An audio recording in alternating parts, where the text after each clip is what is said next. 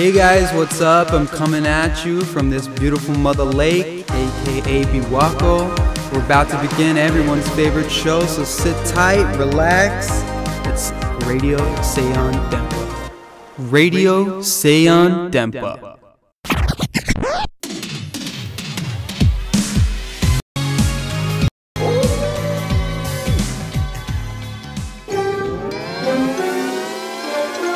さあ始まりました ラジオ西安電波 MC 岡田萌です、えーハッピーハロウィンということで、えー今宵も湖のほとりの電波スタジオからビビッとお届けしております。10月も中旬過ごしやすい気候から少し肌寒くなってきましたね。金木犀の香りも大学を包み込んでおります中西安電波第68回目の放送でございます。はい皆さんご機嫌はいかがでしょうか？10月です、えー私が電波の MC を務めてちょうど2年になります。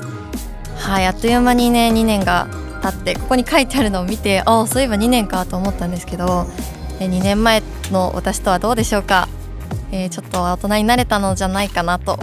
なんか MC もねちょっとずつではあるんですけど上手くなってたら嬉しいなと思います。はい秋も深くなりつつある今日この頃体調管理をきっちりやっていきましょう。周りの木々もほんのり色づいて皆さんもそわそわサラサラしていると思いますがこのラジオの時間はゆっくりほっこりしてもらいたいなと思います。さて今回のラジオ西安電波も制作真っ只中の旬なゲストをお迎えし作品制作の話西安の好きな場所受験時のエピソードなどなど私と一緒にお話をしていきたいと思います。10月号は毎度おなじみハロウィンスペシャルということであれはきっとお化けの仕業だを X で募集しておりました。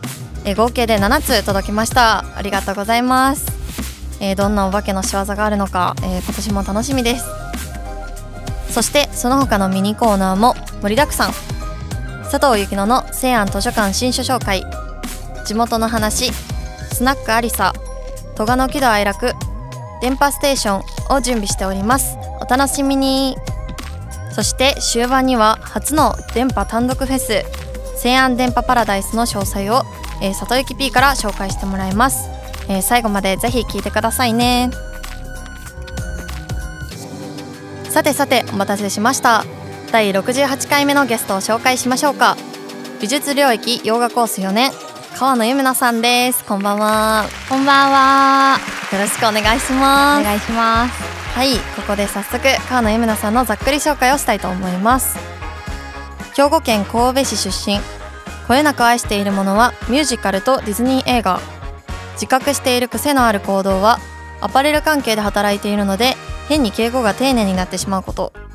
最近印象に残っていることは夏休みにたくさんディズニー映画を見て何か感じることが多くあったこと。点点点そうセアのアリエル川野由美奈さんです。お願いします。はい、アリエルにお越しいただいたとすいうことなんですけど、あ 台本ではラプンツェルだったのに、ら、わざわざアリエルに変えていただいて、お、ちょっとあのクとレームのメールをしました。そうなんだ。ということはアリエルが一番お好きなんですか？そうですね。もうグッズだらけでございます。はい。なんかこうここにもね、ディズニー映画をなんか好きでいっぱい見てるって書いてあったんですけど、はいなんかアリエルのどういうところが好きなんですか？そうですね。私ミュージカルがすごく好きって書いてあるんですけど、うんうんうんちょっと中身のところは一旦置いといて、あの劇団四季のミュージカルにアリエルがあるんですよ、リトル・マーメイド。へそれの編曲だったりとか、うん。ワクワクする感じがすっごい好きで、そっからまあアリエルのアニメーションとかを見るようになってそこからこうどんどんディズニーに沼にはまっていくっていうので。はい。へえ、じそうゃあ音楽も込みで、はい。演出音楽込みでキャラクターも好きみたいな。そうですね。本当に好きなんです音楽が。そうなんだ。はい。えすごいです。なんかミュージカルがはい。もうディズニーも好きってなんか結構メルヘンチックというか、ああんまり私の周りにうんいないんですけど、いないですよね。割となんかこうはい。アピールポイントじゃないですけど、ああ推しポイント。そうこういうのがいいこういうのがいいみたいなあったら、えー、そうですね。でもなんか完全オタク目で、うん。目線なんですけどロマンチストの方は絶対にミュージカルとか、うん。あのまあディズニー映画だったりとかうんうんうんのミュージカル映画好きだと思うのでぜひ生で見に行ってほしくてあその実際にこう行ってみてうんうん。肌で感じたりとか声量を感じるっていうのはすっごくこう人生にとってもいい経験になるので、推しポイントを話せって言われるとちょっと難しいんですけど 実際行ってみろとしか言えないっていう。なるほどね、はい。確かに。なんか小学生ぐらいの時に劇団四季さんが、私もなんか小学校来てたような気がうん。して、それはでもめっちゃ覚えてますね。確かに、うんうん。うんなんか生で見るってやっぱりこう映像画面を通して見るのよりはやっぱりこうなんていうんですか？芯にこう来るというかね。音楽とかもすごい印象に残ってるなと、ううんん確かに思いますね。なんかディズニー映画を見て感じることが多くあったって、ここに書いてあるんですけど、はい。例えば例えばっていうか何があったのか教えてもらってもいいですか？結構最近のディズニーって、こう自分で変えていくみたいなところがテーマにあったりとか、はいの中でも家族愛うんを描いてたりだとか、まあ、やっぱりまあなんか綺麗ごとにも見えるなっていう内容も多いんですけど、うんうんうん。だからこそなんか自分の中のものがこう浄化していくだったり思思いますしうーん自分の中のきらめきうん。みたいなところを再確認させてもらえる内容だったなっていうふうに思います。確かに。なんか老若男女を問わずうんうん、なんかディズニー好きだったりするのはそういうのがあるんかもしれないですよね。なんかそうですね。うんときめきを忘れずにみたいなうん。感じで、私もなんか最近見てないから見ようと思います。ぜひディズニープれるとラ加入していただいて。ねえ。なんかこの前それこそ加入したんですけど、はいあ本当ですか？え嬉しい。だから見ようと思って。どういう立場みたいな。嬉しい。ですかみたいな。ぜひぜひ。であともう一つちょはいっと質問の方させていただこうかなと思うんですけど、はい。はい。あのアパレル関係のうんうん。こう癖のある行動ではい。敬語が変丁寧変に丁寧になってしまうと。例えそうですね。ば何がありますか？なんか二重敬語みたいになっちゃうんですよ。なんかまあ例えばその何々してくださいじゃなくて何々させていただきますとか、ななんて言うんですかね。なんかうん何々いたしますととかっていうのをなんか結構私が働いてるとこだとうん。うん丁寧であれば丁寧でいいみたいなまあ感じなので、うんうん。ついついその私教職を取っていて、うんうん。来年から教員になるんですけど、うん。あのついついその授業中とかに子供たちに「何々してください」じゃなくて「うん。何々していただいて」とか言っちゃうみたいな。それで変やでって。ね。そう言われるんですけど。確かに面白いかも先生がそれ言ってたら。いやでもねちょっと恥ずかしいんですけどどうしても抜けなくて。うんはいうん。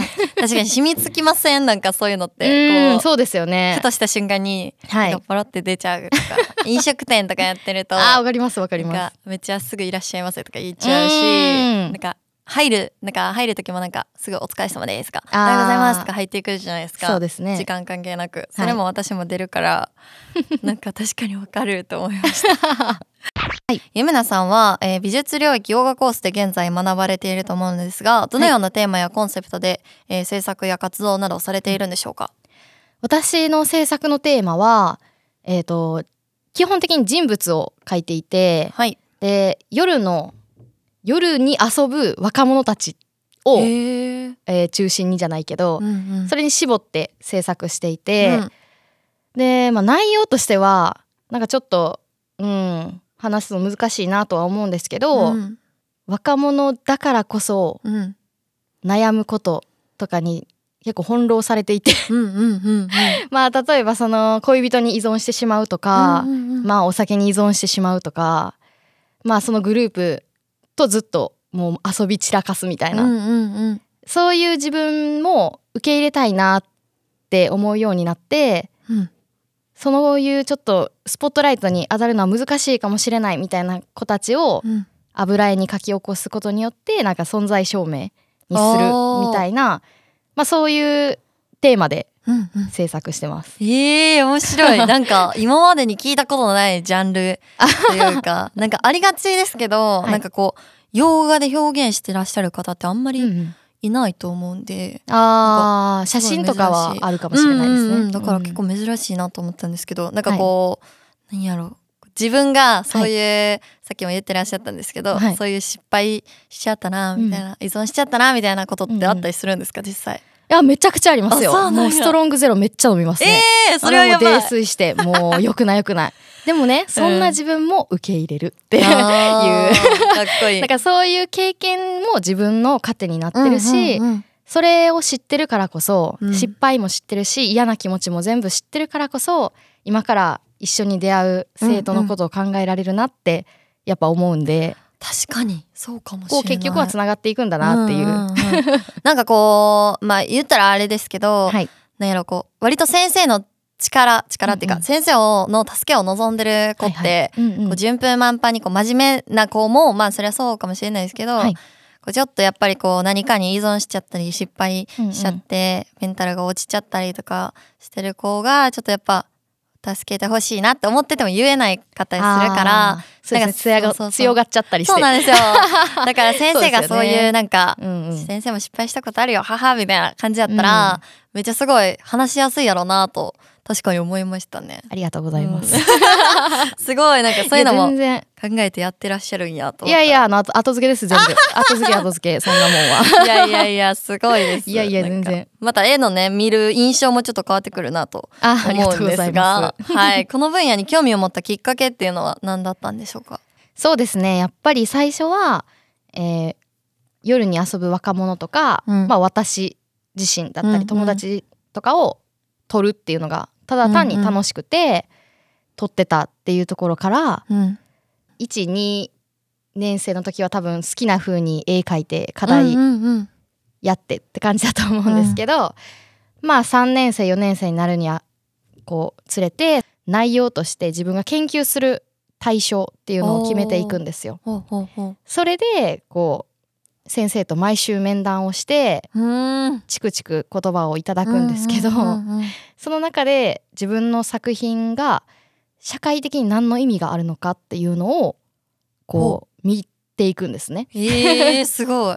そうなんですうよ。んうんそっからこう先生たちと私の作品って何の意味があるんだろうとか私の作品って何を伝えたかったんだろうっていうことをどんどんどんどんこうページを開きながらうん答えを見つけていくっていうのでうん最初はやっぱり好き楽しいっていうところから始まりました。うん。ええはい、なんかそうやってなんかなんやろやってる意味を見つけていくのって結構大変っていうか、そうですね。ね なんかしんどはいじゃないかなって思うんですけど、なんか、はいえ毎週そうですね。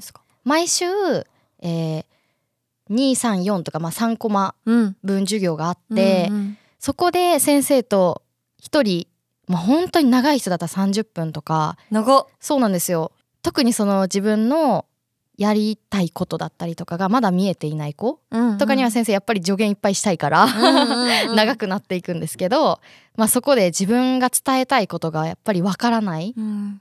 私はこの作品魅力的だと思うのに言語化できないみたいな、うんうんうん。先生は分かってくれないみたいなうんで多分先生も分かってるんですよ分かってるけど、うんうんうん。うん言葉にしてそほしいから、だからわざわざと「うん分かんない」っ て言うんですよ。だからそこで喧嘩になったりはいはい。時々泣いたり、ーするわけですね。そうなんだ。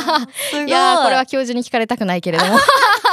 いやでもそんそうなんなんしてるはい。なんか領域とか学部ってはい。はいあんま聞いたことないから。あ本当ですか？そうですそうです。だからなんかなんでしょう就活とかまあはい。こう自分の作品をこう誰かに話すときにコンセプトってめちゃくちゃ大事じゃないですか。そうですね。はい。だからそれをなんか嫌でも考える時間を そうなんです。作ってもらえるっていうのはめちゃくちゃなんかこうはい。魅力的やなと。まあ毎週嫌ですけどね、嫌な言葉いっぱいもらいますから。でもそれに乗り越えた後ね自分がどれだけ得られるものがあるかって考えるるとすごいありがたかった経験だなって思いますね。わあ確かに、はい、なんか自分を客観視できるうん、ところ場所ってなかなかないと思うので、はい、なんかそういうのがあるのはめっちゃ羨ましいなって、はい、うん確かに思います。やっぱりあいもうちょっと喋っていいですか？全然どうぞ。どうぞやっぱり自分が作る作品っていうのは自分の中から出てきてるから、うんうんうん何に自分が惹かれてるのかとか魅力的に思ってるのかっていうのは、うんうん。自分の生活だったり考え方とかに全部つながっていくんですよ。確かそうなんです。に、うん。自分が何に不満を感じてるのかとか、うん全部言語化できるようになるからすごく生きやすくなる。ああ、なんかモヤモヤがそう。取れてく感じはしますよね。本屋さんんでなんかあ私こういう気質あるからちょっとこういう本読んでみようかな。あなるほどね。とか思ったりするんですよ。えー、すごい。自己分析 100そう点じゃないですか。そうそう自己分析をする。みたいな。すごいな。で私今キレてるけどこれ感情的になってるけどこれは体の反応やから大丈夫とか。え 思うんですよ。ー、そんなことまで考えるんですそうそうそう。いねやもう考えすぎちゃうから。いやーすごい。すごくはないですよ。へー。そんな、うん。そんなんかこうめっちゃやりたいとかじゃないですけど、はいはい。なんか今になってこううん。自己分析とか、こはい、う自分の作るものへの意味を急に問われることが増えてきたんで、そうですよね。3年生だもん。なんですよ。だからそういう機会があるのはなんか、はい雇用がならではというか、うん、うん。なんかいいな。自分らもちょっとちょっとだけ。毎週はいらんけどなんか月1ぐらいで欲しいなって、うん、思いました。えー次なんですけど、はい。活動や制作ではい。印象に残ってるエピソードってありますか、そうですね。うーん、まあ、エピソードっていうか、ん。こう、うん、考え方が変わったみたいなとこなんですけど、ほう。ん、やっぱり2年生3年生の時っていうのは、うん。かっこいいとか好きだけで制作してたんうで、うんうんうん。その自分のゴールが分からなかったんですよ。結局制作の、うん、核が分からないというか。うんうんうん確かに。この人かっこいいこの人のこういう雰囲気がかっこいいこういう目線がかっこいい描きたいみたいなそのここのレザーの光り方がいい描きたいみたいな感じで描いてたんで、全然その意味が分かってなかったんですけどやっぱり先生たちともうさっきの話とちょっと似たような話になりますけど、うんうんこう話していくうちにこうストゼロいっぱい飲んでダメな自分とか まあこうやって人前で話すでちょっとキラキラしてる自分とか、どっちも私だからみたいな、うんうんダメな自分も私だうし、ん。キラキラしてる自分も私だしどっちも素敵。どっちもあっていいみたいな、うんうんうん。自分を受け入れる作業になれたので本当にこの12年でうん。自分への理解が深まって人生がねちょっと変わったなみたいな、え そうなんです。ー、大人になってる。え大人になった。ほんまに。1年生の時の私やったらこんなん絶対思いません。いや私も思ってなかった。いやだからほんまに、なんやろこう価値観が変わるのって、はいこの年になると結構うん、うん難しいというか難しいですよね。変わりきれないことも多いじゃないですか、うん、自分の悪いところが見えなくなってくるし、ね怒られることなくなるからね。そうそうそうそうなんか しなんかちょっとプライドもそうなんですよ。高くなっちゃってプライドなんかもうめちゃくちゃありますけどダメですねこんなん。そうだからなんかあんま、はい。こう悪い自分を受け入れられるのってすごいやっぱうん難しいというか、うんうん誰にでもできることじゃないからいやそういうきっかけがあるのは、ねそうですね。ごくいいなと思いますね。あうん、ああと。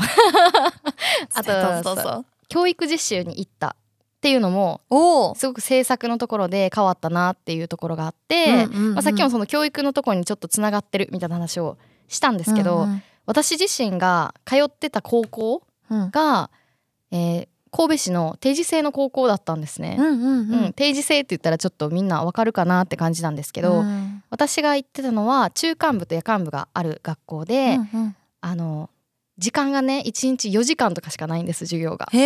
でその後の授業、えー時間外は、まあ、アルバイトしたりとか、うんうんうん。まあまあ勉強する子ももちろんやけど、まあ、ほぼ勉強はみんなしてないかなアルバイトとかかなっていう、んちょっと家庭の事情とかが複雑な子が行ってたりすうんうるんうん。高校なんですけど、こう自分が高校生の時にうん実際通うのと先生っていう立場になってもう一回行くのって全然違うくって。そうなんです。子供たちが考えてることも分かるくらいの年齢なんです私たちって。うんうんうん。そうなんです。高校ほんと3年生うち4年まであるんで高校4年生だったら19歳だしちょうどその先生方よりもうん。分かる子供たちのことが分かる気持ちが子どうんうん。子供側ね。子供側の気持ちが分かる。でも先生になりたいから先生側の気持ちも考える。うんみたいな、そういうところで子供たちがどう感じてどう考えてこうどんなことに嬉しがってるのか悲しがってるのかみたいなところを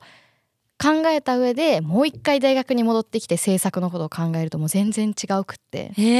そうなんです。あそっかーって。結局自分は教育っていうところにうん。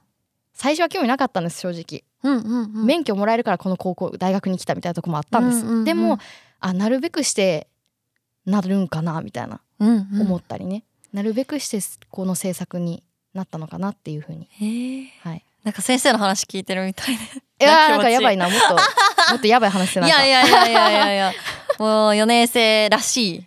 らしいというか。そうかもしれないですね。素晴らしいお話ですけどいやなんかそうなんかはい。なんやろ。う、私がこうあんまり教師になりたいと思ったことがない人生だったんで、うんうんうん。なんか逆にこう先生にはい。なって教なんかはい。なる教育実習行く、うんうん。行った先でどう思うかみたいなはい。話ってあんまりこう聞けるものじゃないからあー。なんかすごいなんかこうりね聞いてる皆さんもなんか受験生の子とかも多いと思うんで、こういう魅力もあるよみたいなね 授業とかも大変やけどはい。そうなんかこういう魅力もあるよみたいなのをなんかぜひ知ってもらえたらなと今聞いてて思いました。そうですね、うん、ぜひぜひ。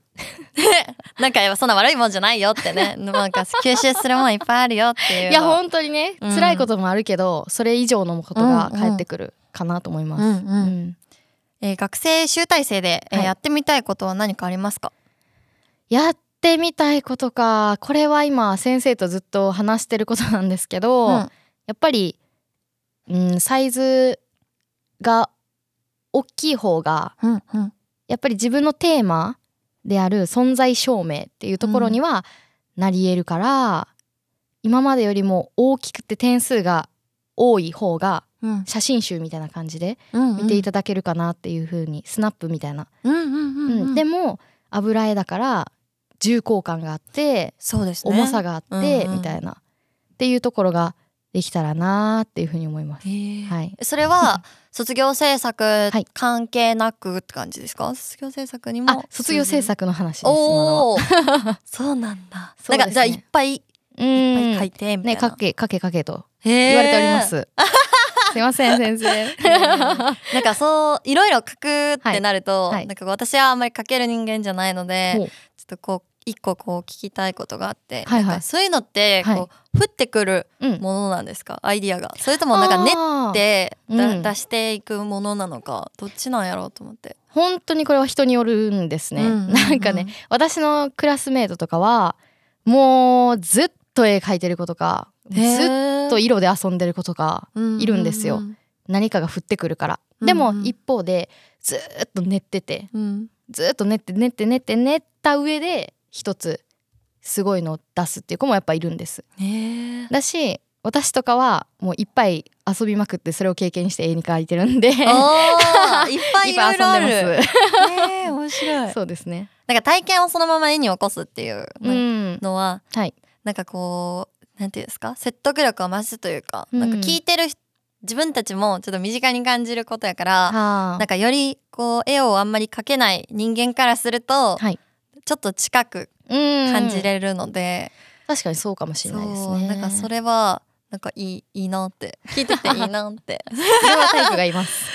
そうえーそうなんですねなんかそうです。何どうなんやろみんなすごいうまく絵を描くけど、はいはい。なんかどうやってそれができてんのかをちょっと知りたくてこれからちょっと絵描いてる人に聞いていこうかなって勝手に 思ってるんで、ぜひ。はい、洋画の皆さん。第1号で、はい、聞かせていただきはい、ました。ありがとうございます。はい、続きまして、えー卒業後の野望などはありますか、野望？野望、うんそうですね。でも私やっぱ教員になるので、うんえーこれもまたま真面目な話になっちゃうけど。大丈夫ですよ。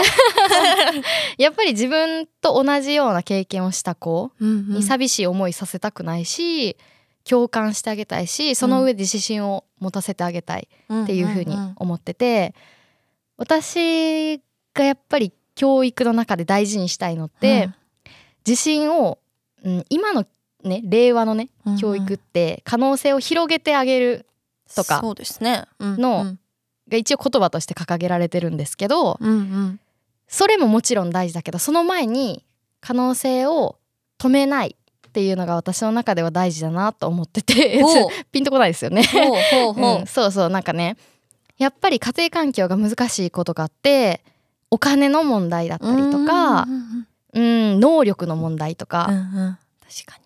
がやっぱりそれ止められることめちゃくちゃ多いんですよ。うんうん。いやいやうちにはお金ないからとか、うんうんうんいやうあんたバカやねんから無理やろ。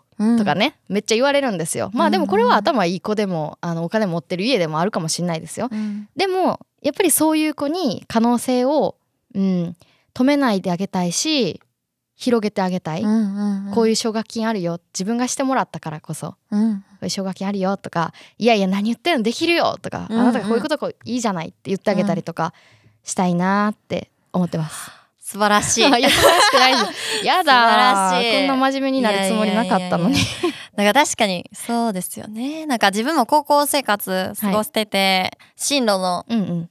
それこそまあめっちゃちっちゃいですけど進路の問題ではい。親親顧問 VS 私みたいなうなったん。ことがあってその時に一人だけ応援してくれたのが美術の先生やったんであそうーですよね。だからその先生のことは別に今でもすごい感謝してますし、はい。なんかたまに会いに行って近況報告しに行ったりとかしてるので、なんかそういう意識を持ってる先生がいるのはすごいなんか心強いなと。なんか自分がね例えばお母さんになって、はい子供預けるとかなってもなんかこう誰にでもなんかそういう可能性を見出してくれそうやなと思って、うんなんかそれはすごいなんか いやーて夢菜さんならではではありますけどね。友達にはあの子供を預けたくないぞと言われますけどね。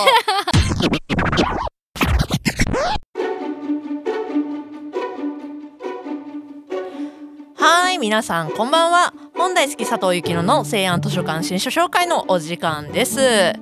はい、2023年は10月となりました。皆様いかがお過ごしでしょうか？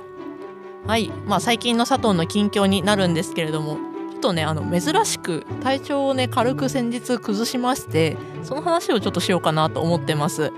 季節の変わり目っていうこともあってちょっとね10月の初めあたりであの体調を崩したんですけどまあ、その原因をちょっとこう考えてみるとこうよくこのあの SNS でこう好きさえあればいろんなツイート見たりだとか、まあ、今の流行りなんだろうとかトレンドとかをこう見てるんですけどそれのなんかそのツイッターの仕様が大きく変わっていろんな人の意見がぐわーっと見えるようになっちゃってでうわーなんかその情報がどっとくるぜっていうのが多分それで疲れちゃったのが原因かなっていう感じになっていまして。まあ、そんな、くえー、と原因がございましてちょっとね体調を崩してたんですよ。でまあその治療の結果っていうかあの、まあ、どうその SNS で見るのが疲れるからその空いた時間何しようってなった時にもう手を手を出したっていうのがエッセイ？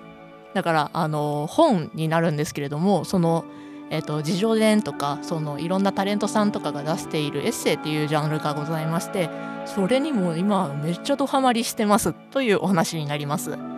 でこう本っていうのってもう一回出版されたらそうそうそんなに中身が変わったりすることがないので、まあ、そのなんか移り変わりの激しい感じにすごい疲れてたんですけどその本との親和性っていうのがすごい良くて私の心の中で。でまあなんかそのエッセイっていうのは一人の人についてこうじっくり考えたりすることができるのですごいねあの健康が良くなりましたっていうお話ですね。はいなのでねまあなんかまあこう SNS の仕様が変わって疲れちゃったっていう人って割といるんじゃないかなっていう気がちょっとするのでこの話をしたんですけど、まあ、同じ悩みを抱えてる人はねぜひぜひあの本読んでみようぜ読書の秋だしっていうお話をさせていただきました。はいということで成安図書館のインフォメーションをお伝えいたします。今回成安図書館に新しく加わった本は115冊すべての道は V 系に通ず最後の秘境東京芸大天才たちのカオスな日常。次の東京オリンピックが来てしまう前になどなどたくさんの素敵な本が追加されていますので気になる方はチェックしてみてください。はいここからはですね来てくださっているゲストさんに佐藤がピックアップしたおすすめの本をご紹介したいなと思いますお願いします。はい、こんにちは。こんにちはお久しぶりでねお久しぶりです。そう、あのキャリアデザインガイドの方でね、ね。ちょっと SA でね一緒にしてて、うんいや久々。お久しぶりです。元気そうな声が聞こえて 本当に私はもうまたニコニコしちゃった。ニコニコしてください。でねまああのその時からねその川野さんのキラキラしたマインドっていうかそういうのがね全然 やみまくり。あそうやなんだ。みまくりよ。そうなんだ。2年生の時はめっちゃキラキラしたマインドを 受けてたので、まあ、そのね、あのーそれにすごい元気をもらってたりしたんですけど今回はねそのキラキラマインドにねちょっとぴったりかもっていうねあの本を持ってまいりました。ということで、えー、と今回佐藤が川野さんにご紹介する本は株式会社宝島社より発行されている柿谷光一著胸キュンの教科書でございます。ねえ。胸キュンってよく聞くよね。いきますね。ねまあねあのその胸キュンっていうワードなんですけど、うん。えっと2010年代から急速に大流行しまして、まあ、少女漫画などをこう筆頭にうん。名作のドラマとかうんうん。映画などでも見られるようになりました。うん。ただ、はい。ななんでどういう時に胸キュンが起こるのかみたいなことをあんま聞くことってないんじゃないかなとよね。自思います。分の気持ちですもんね。そうそうそうそうそう、まあこの本はねそんな胸キュンを起こすために散りばめられたうん。その作品の仕掛けだったりとかを、まあ、キャラクターとモチーフとストーリーの3つに、えー、と3つの観点から読み解いていく本となっております。科学的にね。そうそうそう。科学的にっていうか まあなんかこういう作品の仕組みが、あここのキャラはこういううん。なんか設定であだからここのシーンがより胸キュンするようになってるんだみたいなそういう解説書になっております。まあねあの内容は実際にこう放送された、うん。あのドラマとかを取り上げてその胸キュンの構造っていうものを考察していく、うん。えー、と展開になっております。でこれがめっちゃ面白かったのがあのとにかくその作者の熱量がすごい伝わってくる 一冊でそうそうそう。多分相当胸キュンが好きな人が 書いてるんだろうなと。ね。そうそうそうそうだ。そうそうそうそう。っていうのがねすごい伝わってきてもう壁ドンだけでこう、はい。2項目もうめ何十ページ書いてんだっていうぐらい 壁ドンすめっちゃペごいな。ージ数あるやんみたいな感じの本になっててね。それそれがすごい面白かったのでぜひぜひねそういう作者の偏愛っぷりっていうものを感じながらキュンキュンできる一冊になっているのでぜひぜひ読んでください。はいという。ことでした。はいということでねこの本にちなんで佐藤からね、川野さんに少し質問をさせていただきたいなと思います。はいはいズバリ。最近胸キュンしたことは何ですか？ということです。そうですありね、私が、まあ、胸キュンしたってうん、うん。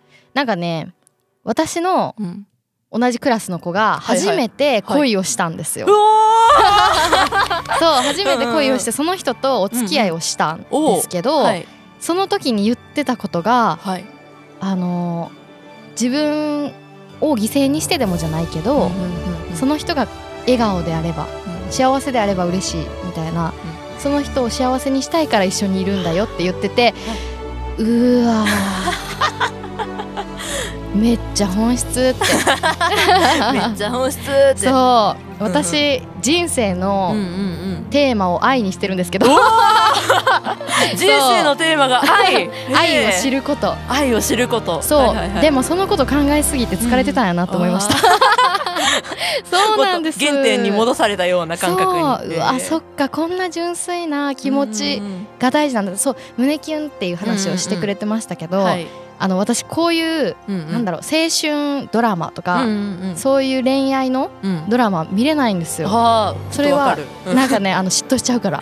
こういう人たちに。羨ましいからイケメンと恋なんかできないからっていう。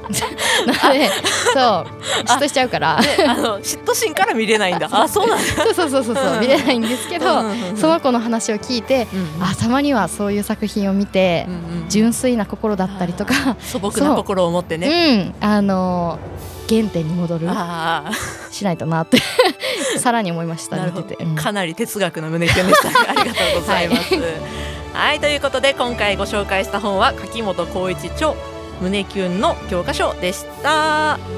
以上本大好き佐藤由紀乃の西安図書館新書紹介でした。またねまたね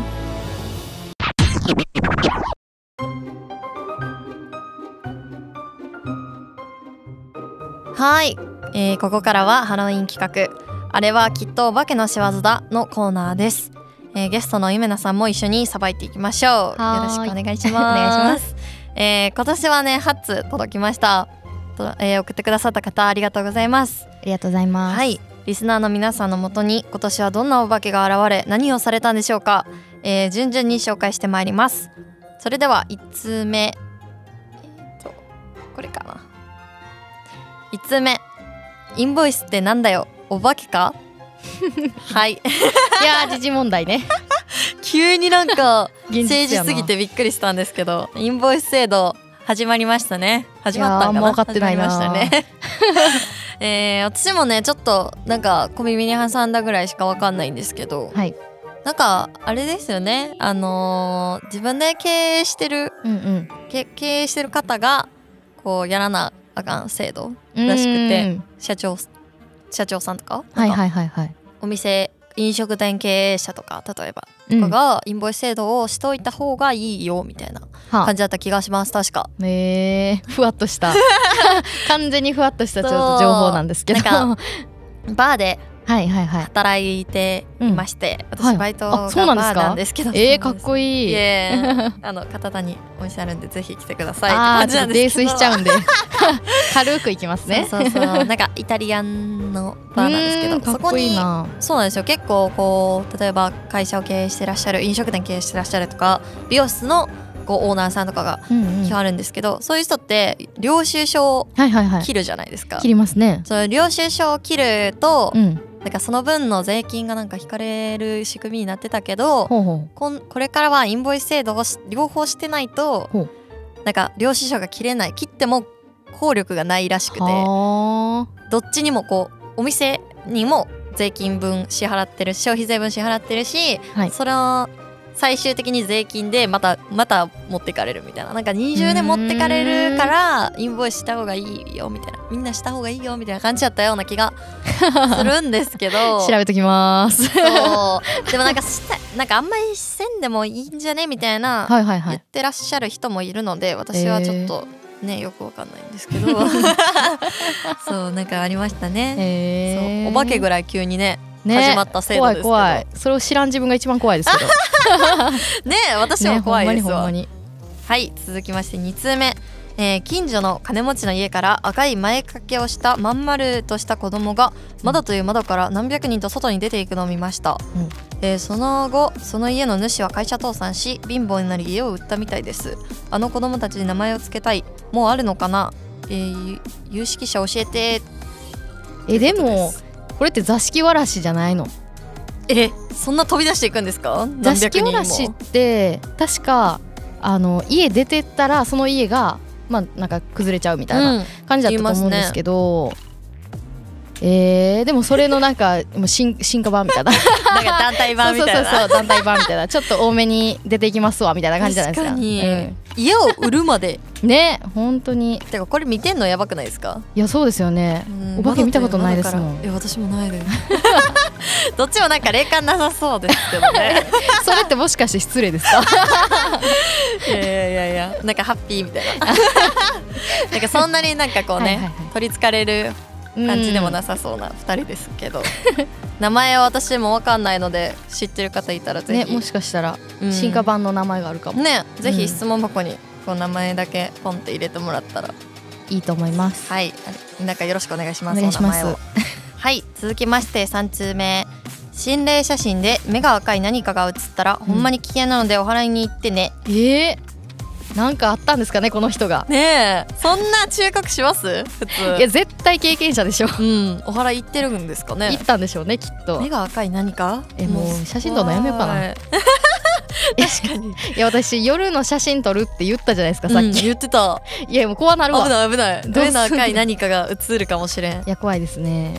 ぜひお祓いに。その時はぜひぜひお祓いに。今から。はい直ちに行ってください、はいそうですね。わかりましたはい続きまして4通目。いやいやお化けより人間が一番怖いって。よくわからん奇妙な人間に関わらずに生きたい。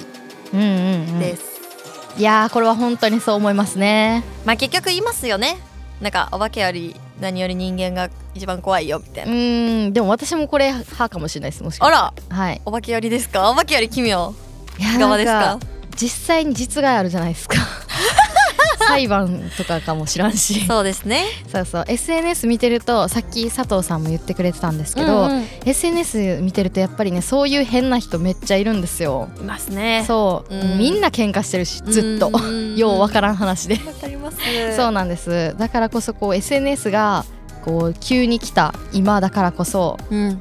これは確かになっていう意見ですね。そうですね、うん。なんか関わる機会も増えますしね SNS よね。分。なん見かかけるし。そうそうそう。だからうん。急にこっちに攻撃してきたりとかねそうあるかもしれないから。うん。こう人間関係はなんやろつかず離れずと言いますか適度にね距離を保って過ごしてください。はい。はい続きまして、え5通目。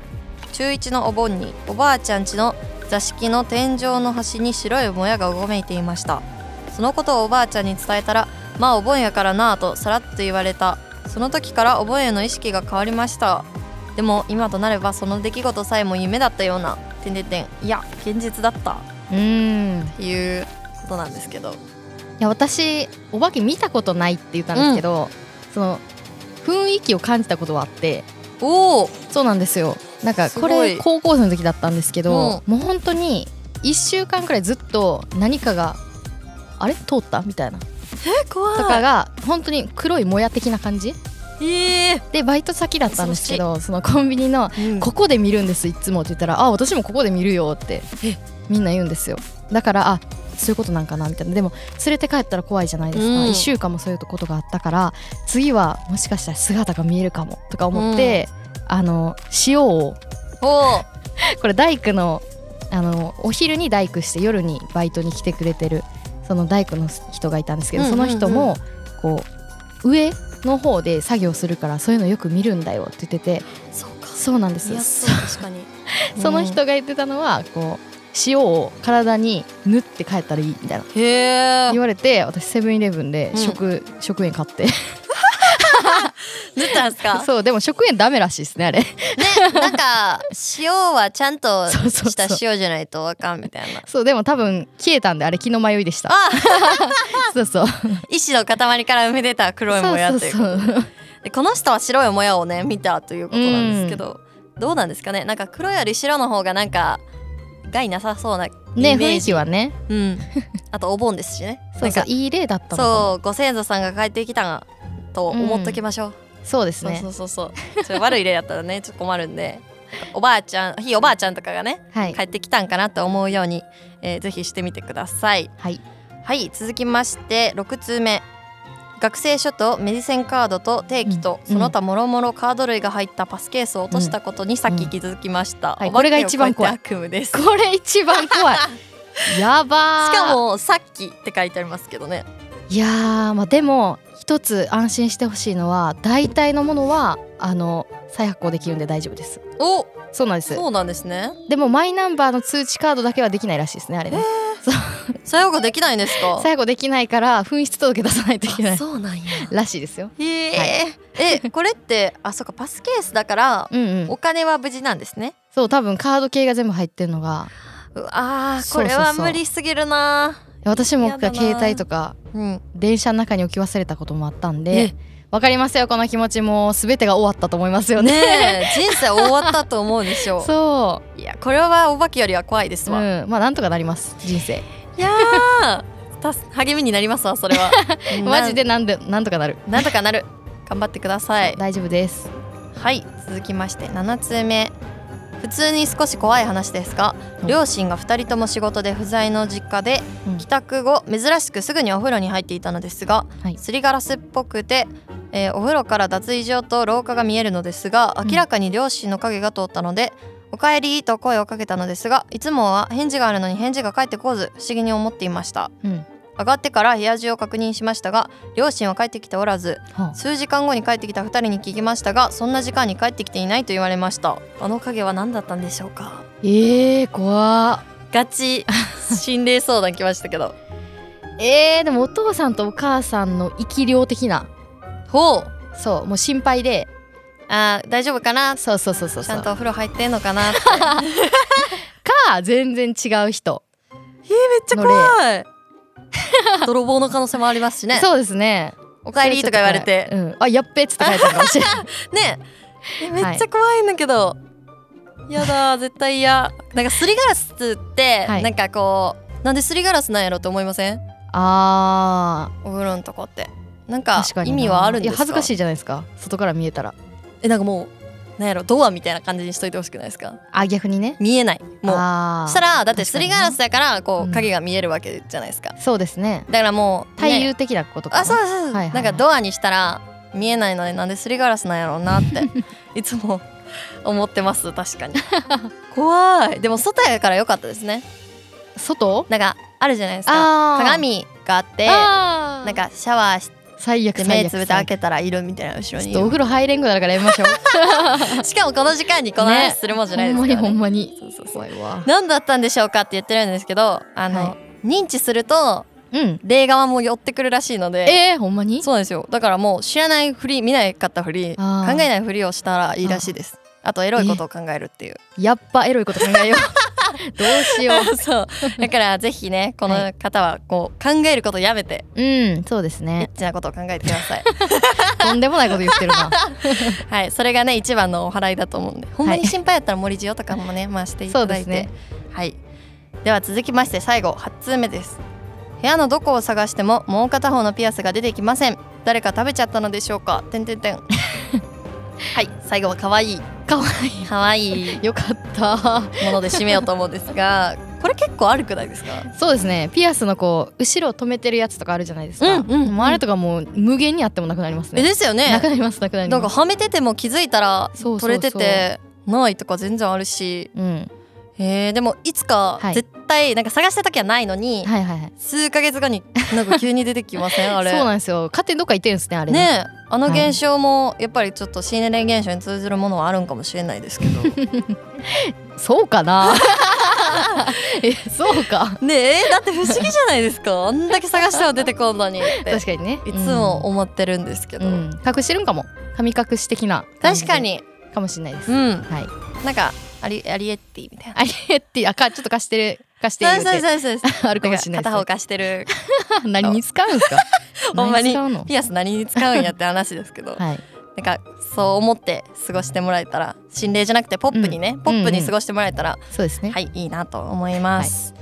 はい、これで全ての、えーお便りお便りっていうかねくださったものを読み終えたんですが、はいえーここでねきっとお化けの仕業だは以上となります、ありがとうございました。ありがとうございます。ゆめなさんが印象に残ったお化けの仕業は、えーどれかありましたか、えー、でも一番最初の、うん、うんあの座敷わらしの話、うんうんうんあれ気になりますね。私結構妖怪とか好きなんで。おおそうなんですね。まあ、好きっていうかあの結構前にアニメちょっとやってた「うん。あのほおずきの冷徹」っていう漫画漫画アニメがあってそれ地獄の話なんですよ。地獄が珍しい。そうテーマになってて、うん。地獄の鬼が主人公みたいな。そう閻魔大王の第一補佐官なんですけど、うんうんうん。そうそうそうそう。その人の話でだから亡者とか言って死んだ人も出てくるし、お盆の話とかもあるんですよ。タイムリーすぎますねそうそうそう。だからこの話聞きながら、まあまあでも帰ってきてるよなとか、うん。思いながら、えー、はい。すごい。そんな漫画があるんですね。ありますよ面白い。面白い、い、なんかか今までにない観点のお話で。そうですよね。ね。なんかちょうどタイムリーなんでこれをきっかけにうん。皆さんも気になったら読んでみてください。はい。お願いします。はい、ありがとうございました。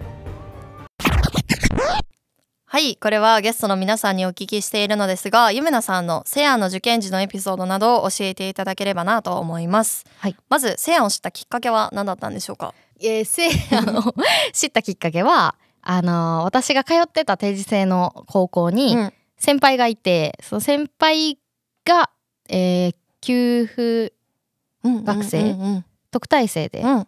通ったのを知ってたからですかね。おお、はい。やっぱそれでかいですよね。でかいですね、うん。まずうちの大学あうちの高校からうん、大学に行くっていうだけでもすごいのに。ほうほうほう。はい。なのにやっぱ定時制なんでほとんどの子は就職するんですよ、でもそっからこう一年発起して大学に行ってるってだけでもすごいのに、うんうん。まあ、そっからあのちゃんとねうん。奨学金をこうもらってる給付で、うん、うん、半額くらいになるのかな？そうですね。そうそうそう。あれをもぎ取ってきてるっていうのを知ってる知ったんでそれがきっかけかもしれないです。おお、なんかそういうのがある。私も結構調べて、はい。受験するときに調べてこの制度を知ったんですけど、はいはい。なんか割とそういうのをしているところってあんまり多くないというかそうですよね。そうですよね。なんか半分になるとかも珍しいですし、そうですよね。それが芸大っていうのもまた珍しくて、うんうんうんうん。私もそれこそねこう収入の関係ではい。大学行くかうんうん。働くかみたいなうんうん。なってたところにそれがあったんで行こうと思うきっかけになったんで、うんうんうん確かにそれはめちゃくちゃ大きいなと思うんですが、はい。えーもう一つ受験で印象に残ったこと何かありますか？そうですね。私あの最初の AO からの面接うんうん。A をやってその後、えー奨学金給付奨学金？休学奨学生？給小学生。特待生制度の面接を受けたんですけど、うんうん。あのーもう完全に戦闘態勢に入ってたのでその時は、はい、あの絶対に取って帰るぞと思ってたので、え。ーそれがなかったら正直難しかったんですね。あ大学に行くのすら就職しかないって感じだったので、うんうん。8月に行けたんですけどもう全員蹴散らして帰ろうと思ってたんで、うん。う んあの神戸から作品全部持ってったんですよ。えー。そうなんです。神戸の高校から凄まじい。50号とかある大きい作品とか、からちっちゃい作品から自分で作ったあの手作りのうん。ポートフォリオとかもこんな分厚いの持ってってこんなとか見えへんけど そう。持ってってそうなんです。気合だけで、うんうん、いやいやいやいやいや。熱量がやっぱこう面接してる側にも伝わりますしねその方が、まあそうですよね、うん。多分それでいいって感じです。ね、なんかこんなに入りたいんだ。そうそうそう。ならもう合格みたいな。すごい。うまいし合格みたいになりそうえー、すごい。なんかもう、うん。持っていくのとかめっちゃ大変じゃなかっあめったですか？ちゃ大変でしたよ。ね。もう死ぬかと思いました。でもやっぱりその熱量だったりとか、もう話す時とかも自分の絵のなんていうのうまさうんうんうん。とかのレベルじゃなくて、うん。この大学に入ってこんなことがしてがしたくてみたいな、うんうん。この大学でしかできないことだからここでやりたいっていうのをずっと言ってて、っうんうんうん。ていう感じでした。その姿勢はでも大事ですね結構。ね。なんかやっぱりこううまく喋ろうとしちゃって、うんうん。なんかこう本心が見えないこともやっぱあるじゃないですか。そうね。まく喋ろうとして失敗しちゃったりとかするよりかは、なんかねそうやって夢菜さんみたいにこうなんか絶対入ってやるぞみたいな 闘争心むき出して来てもらった方がなんか受け取り手も嬉しい気がするので。まあそれのせいで学生証の写真がすっごいもう決まっちゃってるんですけど。行くぞってういう感じの、はい、受験の時の多分写真なんで、えー、そうなんですよね。決まっちゃってて。恥ずかしいんですよね今。面白い。そうなんです。えー、でもなん資か産分けにしてね。そうなんですか。前髪も。パンって止めてそうえー、すごい。絶対行くぞみたいな顔して。意気込みが伝わる。そうそうそう。恥ずかしいもんで、いやもうこれをなんか真似するのもいいんじゃないでしょうか。ありかもしれないですね。ね なんか今までにないこう受験のパターンで、あ本当ですか？そうですそうです。なんかこれはすごくなんやろうこう結果につながりそうというか。なんかすごいいいなと思ったんで。よかったらね迷ってる皆さんも、うんうんよかったらぜひそうですね。闘争心むき出して、えー挑んでもらえたら いいないといんだろうか。はい、思います。ゆめなさんありがとうございました。はいありがとうございます。電波リスナーの皆さんこんばんは。元学生会長のありさです。日中は大学生活にてんてこまい。夜は A 棟2階のスナック経営でてんてこまいよ。もう最近は後期の授業にてんてこまいでね総合には出稽古っていう多領域の授業を受講するのが必修っていうシステムがあるんだけど3年生にして初めてプロダクトの授業を受講したの。あの空でのね。いやーよく言うと新鮮よね。やっぱりなんか総合領域で当たり前だよなこれって思ってたのがあれ？違うみたいな。もう3年生になってもまだ新しい発見があるっていうのでもういい意味で新鮮よね。忙しいけど。皆さんは後期の授業どうかしら？あちなみに知らない人多いんだけど総合生じゃなくても事務から多領域の演習とか実習あの定員が空いてれば受講できるのでぜひぜひ活用してみてね。そんなてんてこまいな私に毎晩のように手紙を出してくれる皆さんありがとう。そんなお手紙をこのラジオを借りて紹介させていただくわ。よろしく。じゃあ今日も届いてるからこれにしましょうか。背景ありさママこんばんは。掲示板で電波パラダイスのポスターを見かけました。どんなことやるのか公開できる範囲でいいのでお聞きしたいです。ありがとう。そうなの。ラジオ西安電波パラダイス開催決定よ。これまでラジオ西安電波に携わった MC ゲストがっていうのはきっと里幸さんがねとびきり宣伝してくれると思うのでお任せしようと思うんだけど私が何をするかだけお話しさせてちょうだい。なんとこの度ラジオ西安電波パラダイスにてスナックアリサ出張出店させていただくわ拍手 いやー楽しみいや今まではねなんというか A と2階でひっそり知る人ぞ知るっていう感じでね夜のみの営業のお店だったんだけどついにみんなと飲めるわよ楽しみ。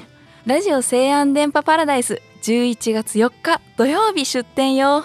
あと今まで電波に携わってくれた方々とお話できるのも緊張しつつ楽しみなのよね。いやー楽しみ。忙しい中だけどみんなに楽しんでもらえるようなお店出店できるように頑張るわ。こんな感じで私へのお手紙は大歓迎よ。ぜひぜひ届けてね。あいらっしゃい。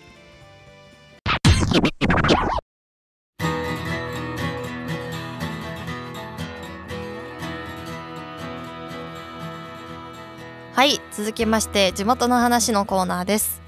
西安生は北は北海道南は沖縄または世界中からここ西安に来られています。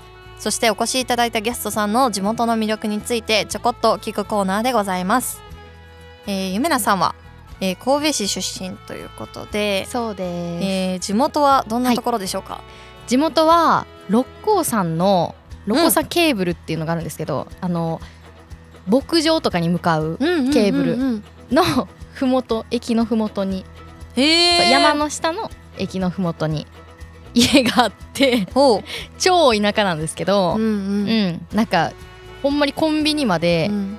歩いて、えー、2 3 0分かかるかな みたいなへー。とこにいるんですけど割とガチ田舎。ガチ田舎かも。でもへバス使って降りたらーうん。すぐにうん。あのーまあ栄えてるところが。三宮とかも電車で10分くらいで行けあるし。近い。そうなんですよ。意外とね。じゃあめっちちゃなんか暮らしやすそうですね。田舎やけど、うん、栄えてるところの近くにあるよみたいな。そうなんかな。いや本当にバスがうんうん。早くはないんですけど、うん。で11時まであるんですけどそれを逃してしまうと歩いて本当に坂道なんです神戸って。へえ、はいそうなんですね。超坂道なんで、うんうんうん。坂道を40分歩かないといけないっていう。40分？40分です。そうなんです。しんどい。いやーそうななんですよ。え六甲山ってなんかはい。ききい行ったことあるか聞いたことあるか。うんうん。あ行ったことある。ありますか？気がする。なんか修学旅行で行きました私。あらま地元に。そう私であの中国地方出身なんで、はいはいはい。ああそう多分えー登った記憶がありますね。なんかここ行ったことあるかも。めっあちゃ綺麗じゃないめっちゃ綺麗ですよね、うん。夜景が本当に綺麗で。いや綺麗なんや。そうなんですよ。あの神戸大学がある場所なんですけど、その辺とかに行くと本当に夜景綺麗なんで、好好きな男の子と登ったりしてね。うわお。でそうめっちゃ綺麗とか言ってたのに よあいつは本当に。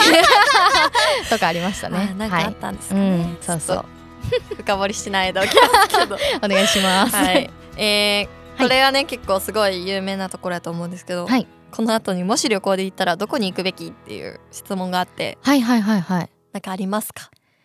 旅行か。でもやっぱり一番有名なのはあの神戸駅からちょっと歩いたところの B 神戸って書いてあるへえあのポートタワーかな？神戸のタワーがある場所。うんうんうん。らへんが一番まあ神戸らしいところで、うん。そこに行くまでに南京町とかもあるんですよ、うんうんうんうん。だから、まあ神戸感を感じたいみたいなそう港町っていうのを感じたければ、割とその辺がいいかな、おお、うん。まあ、あとは偉人館があってえー、偉人館。そうなんですよ、うん。あの昔その港町だった時に、うんうん。その海外の方が住まれてた場所うん。がこう偉人館として残ってて。なるほどなるほど。そこもすっごい坂なんですよ、へえそうもうめちゃくちゃしんどい坂を登りきるとすごい綺麗な館とかがあって。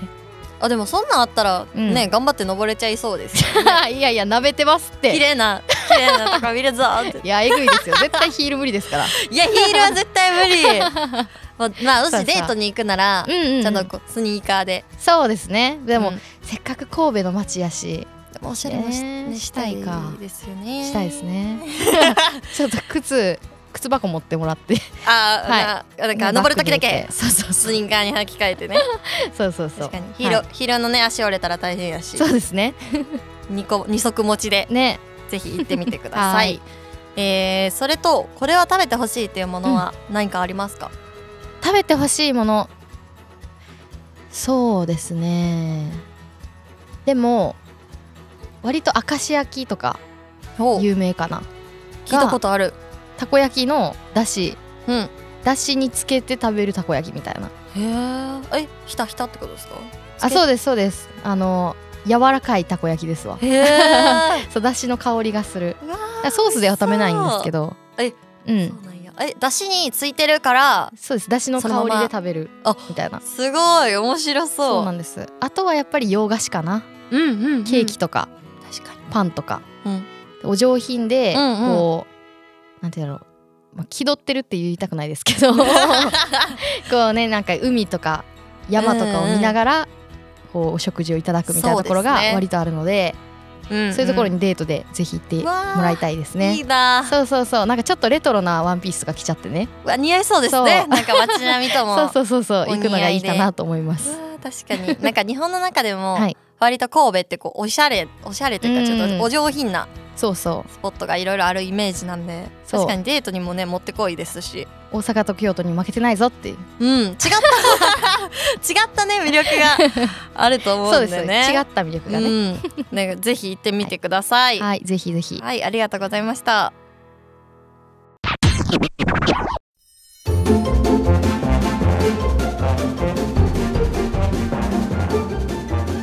はい皆さんこんばんは古賀の喜怒哀楽の時間です。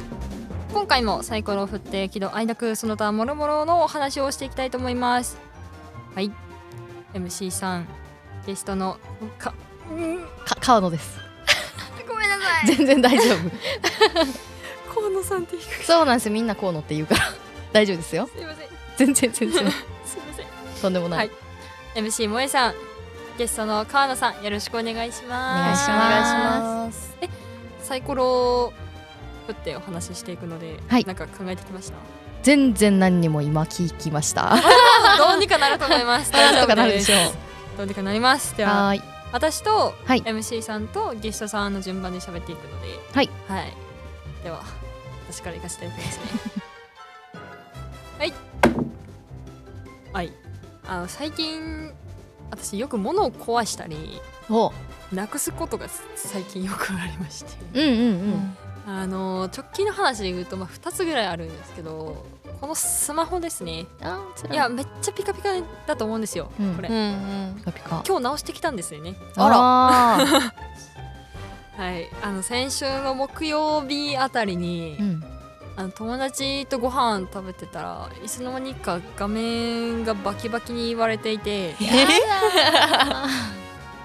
画面表示されない液晶漏れっていうやつですね、なっててわーってなってあー、多分私が無意識の間に踏んじゃったやつだなと思って。そんなことあんねや。あありますあります。このスマホに買い替えたのが確か今年の3月ぐらいなんですけど、7月にも1回壊してて。ええ先週のやつで2回目なんですで直してもらった時に料金が今回も前回もそうやったんですけど3万6000円。ああーもう高いもうなんてことしてくれんの私はって。えぐい。でそう。で 前壊した時は、はい。あのもう決死の思いでもう親にもうなんか助けてくれみたいな感じでうん。もうアポなしでまあ繋がらないんでアポなしで実家に帰ってお金を借りて 直したわけなんですけど、まあ、今回はさすがにもう一度借りてしかもおかんにまた壊したことをバレてしまったらもう私は 実家に戻されるって思って決死の思いでその3万6千円を自腹で払ったわけですよ。お うわ泣く泣くね。苦しい。苦しいもう今月の給料いい感じにちょいちょいもらったから、あー髪も染めたいな、服も買いたいな美味しいものいっぱい食べたいなって思ってる先にこれだったんで。最悪って。強すぎる。考えただけでもう辛い。いや辛いですね。で皆さん私みたいにならないでください本当に。私の不幸が逆に周りの皆さんの不幸を吸い取るように。吸い取ってもらおう。うんちょっと吸ってます今。またなんか壊すと思いますこれから楽しいことがあります、うん。はい。っていう悲しい話でした。これはもう自分自身で琵琶湖に沈めておくので。はい。次は萌さんにお願いしはますきあ嬉しかった話。喜びかな、うん。いいですね。えー、そうだな。うーんと。え最近私、新しいあの推しができまして。やだ。おーキーでしょ。めっちゃキーなんですけど。そう。なんか結構こうなんだろう言っていいんかは分かんないですけど、うんはいはい。名前がね社名がこうスマイルアップに変わはいはいってしまはいったはいはい。方々をはい。ずっとこう見て応援していたので、はいはい。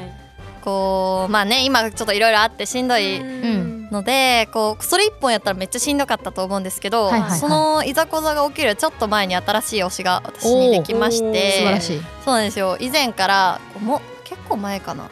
冬1年も半年？1年前ぐらいの冬から気になってた乃木坂うん。にちょっと最近ハマりだしましてへー。そうなんですよ。乃木坂のあの新しく入ってきた5期生が一番新しいんですけどその5期生にいる池田テレサちゃんっていうあ東京芸大に東京芸大に受かってるありますなんか聞いたことあるかもな。そうなんですよ。その子がもともとこう結構顔がすごく好きではいはいはいはい。可愛いですよね。なんかそうなんですよ。ちょっと応援してううん。んいて細々応援してたんですけど、はい。こう最近その熱が凄まじくえー。そうなんですよ、うんしかもその5期生だけじゃなくて、うん。その乃木坂全体をこう見るようになりましてほうほうほその5期生の前に入ってきた4期生の子たちううん。も見るようになりまして顔と名前もどんどん一致しておー。いや一致してきて。坂ってやっぱめちゃくちゃ人数多いですけどいややっぱ全員覚えれるものなんですか？好きになったらですよね。覚えれるかな。そうそう。なんかそれまではもうみんな同じ顔やし、うん。なんか絶対覚えられるかなないでしょと思ってたけど、うんうん好きになったらそうそうそう意外と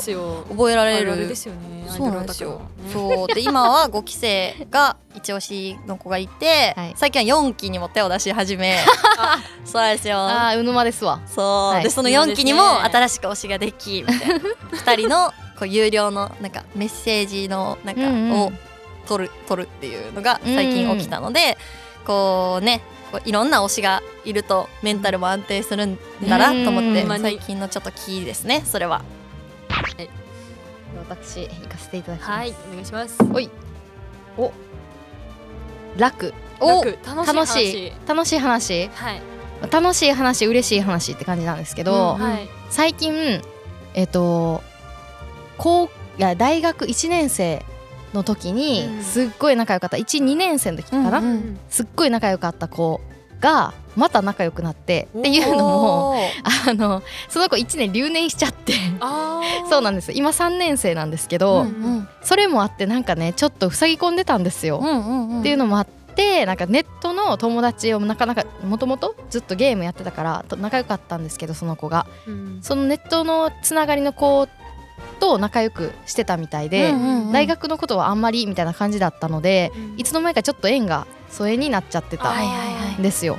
ですごい寂しいなみたいな、あんなに仲良かったのにもう友達じゃないんかなとかね、思ってたんですけどまた最近なんかその子にも余裕ができたのかわかんないですけど話しかけてきてくれてでまた2人でご飯とかわあー嬉しいな、ーね、いい本当に久しりぶりに話すとね本当に前と変わんないんですよ。うんうんうんうんですっごいノリも合うし、ああやっぱり仲良くなるなるってすごいなんていうんだろう一生続くものというか、うんうんことなんだなっていうのですごく嬉しかったですね。サイゼ行きましたサイゼ。わあいい サイゼで合流しました。いや 素晴らしいそうそうそう。わあそういうのいいですよね、うんなんか結構なんやろな領域領域、はいコースが分かれたら、うんうんそうなんですよ。話。すこともなかなかなくなることもあるんで。じゅ授業がね一緒じゃないから、うんうんうんうん。そう。でもなんか今話しかけたらあかんかなみたいな時期が長くあったんですよね。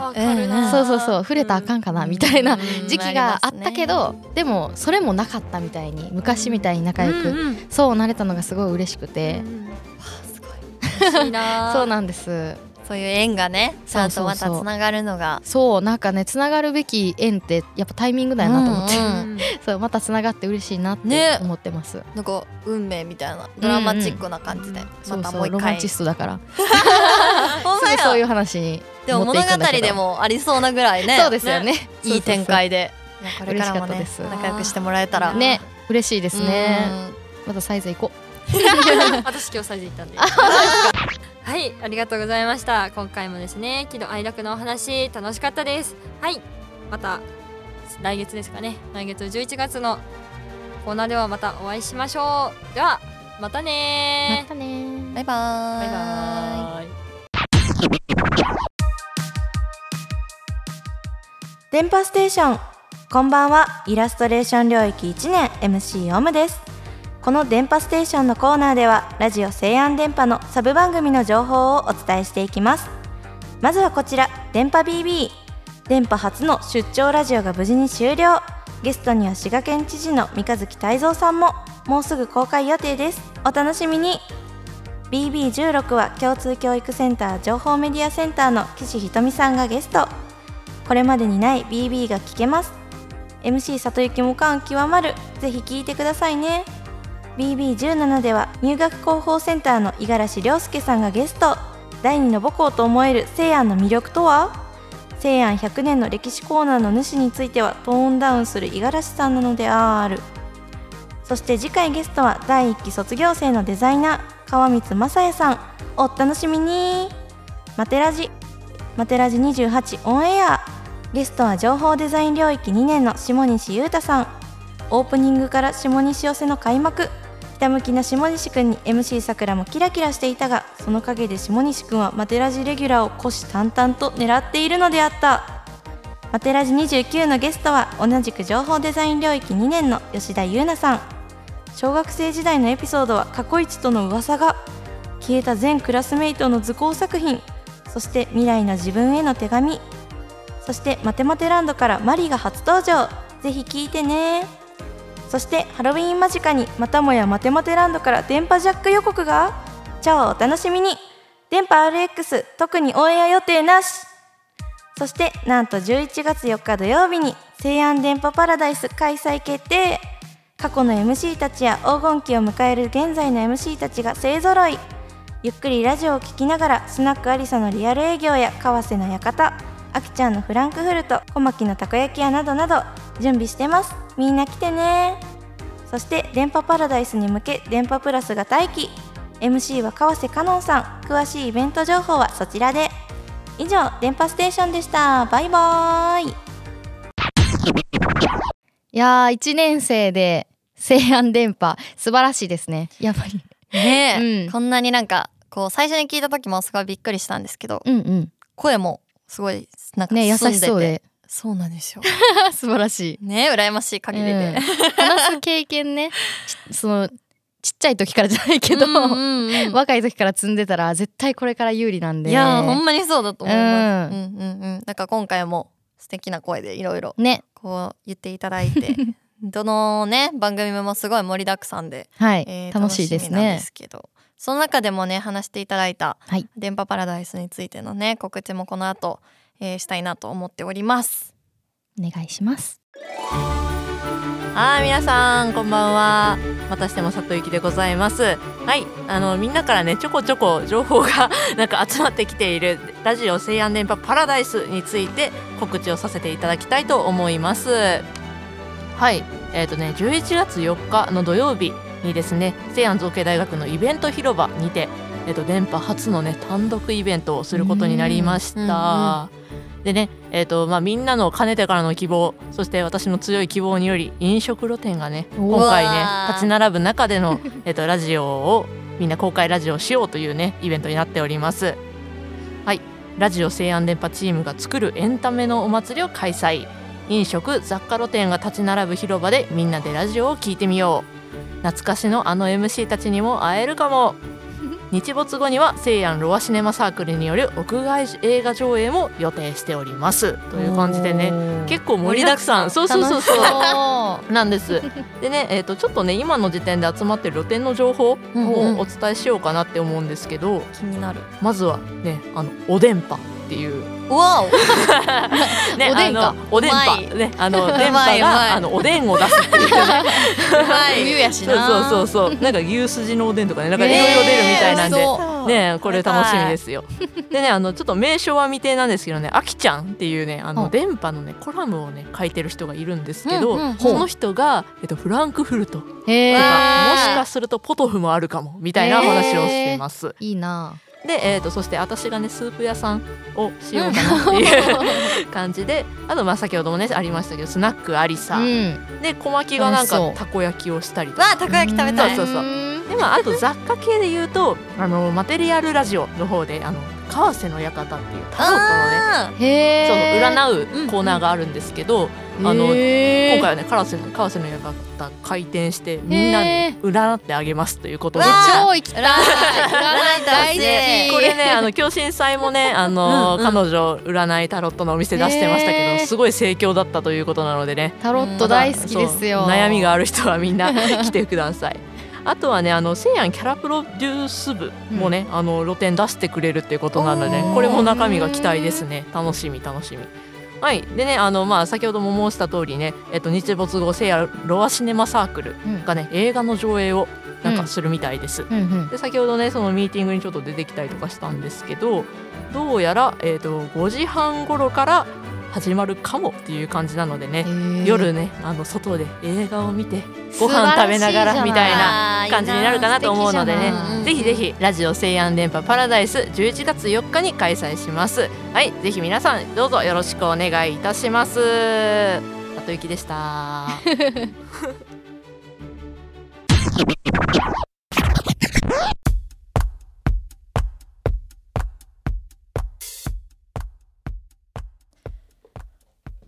はい、えー、里幸さん告知の方ありがとうございました。電波パラダイス聞いてみてどうでしたか？えー、あめちゃくちゃ楽しそうですね。いや特にうスナックと、うん。あとタロットね、うん。ねめっちゃいいじゃないですか。わかります。なんかこう今こう宣伝している最中なんですけど、はい。ぜひいろんな人に来ていただければいいなと思うので、うんよかったらぜひお友達も連れて来てみてください。はいありがとうございます、はいはいそんなこんなでラジオ西安電波第68回目放送お別れの時間が近づいてまいりました。早いな。はい。ゆめなさんお越しいただきありがとうございまありしたがとうございます、はい。電波の出演はいかがだったでしょうか？いやーすごい楽しかったですよ。やっぱ私人と話すの好きやなって。思いました。実はねここだけの話なんですけど、はい。あの私が今西安電波のうん。本家の方の MC をさせていただいているんですが、はい。あのー実はね候補にはいはい。ゆめなさんが上がっていらっしゃったというお話をいただいてました。私が結局 MC にはなったんですけど、う MC を探してらっしゃる時にあーえそのうなんですか？候補に入ってい。いたという裏話がね嬉しいですはい、その話をねこう事前に私は聞いていたんですけど、うん。なんかその何こう P のね言葉通りすごい MC 力を発揮されていて。いやすいません。はい。いやいやもうほんまに候補に名前が上がるなさすがに上がるわと。いやいやいやいや。さすがのおしゃべりに私はもうすごい楽しく嬉しいです。逆に楽しくさせて、えーいただきましたけれども、でなんかその時に、はい。確かなんかゆめなさんが2年生うんうん。だったみたいで。はいはいはい。で P はあの1年生から10年生までやってくれる人を探してて、なるちょうどこの学年の問題でねちょっとあれになっちゃったんですけどここでこう共演できてすごい嬉しいなと個人的にはね こう思っておりました。あ嬉しいです。実は始まった時から、知ってたんで思っておりました。あらららら。はい、楽しい時間をね ありがとうございこちらこそあましたりがとうございます。はい、えーここでねステッカーの方をお渡ししたいなと思います。そんな大量にくれるんですか？いっぱいあるんでね、えー、ありがとうございます。かわいい。そう用途用途に合わせて自分の気分に合わせたものをね、なんか適切な適切な場所に払っていただきますね。はい、ぜひよろしくおはい、ありがとうございます。はい、また番組宛にメッセージや番組でやってもらいたいことなどなどどしどし送ってください。電波公式サイトもチェックしてくださいね。そして次回は6周年の11月ボリューム69ではいそれではリスナーの皆様虹のドアを開いて人生の宝探しをしましょう今日もいい夢見てくださいねまたねバイバイ。おやすみなさい。おやすみ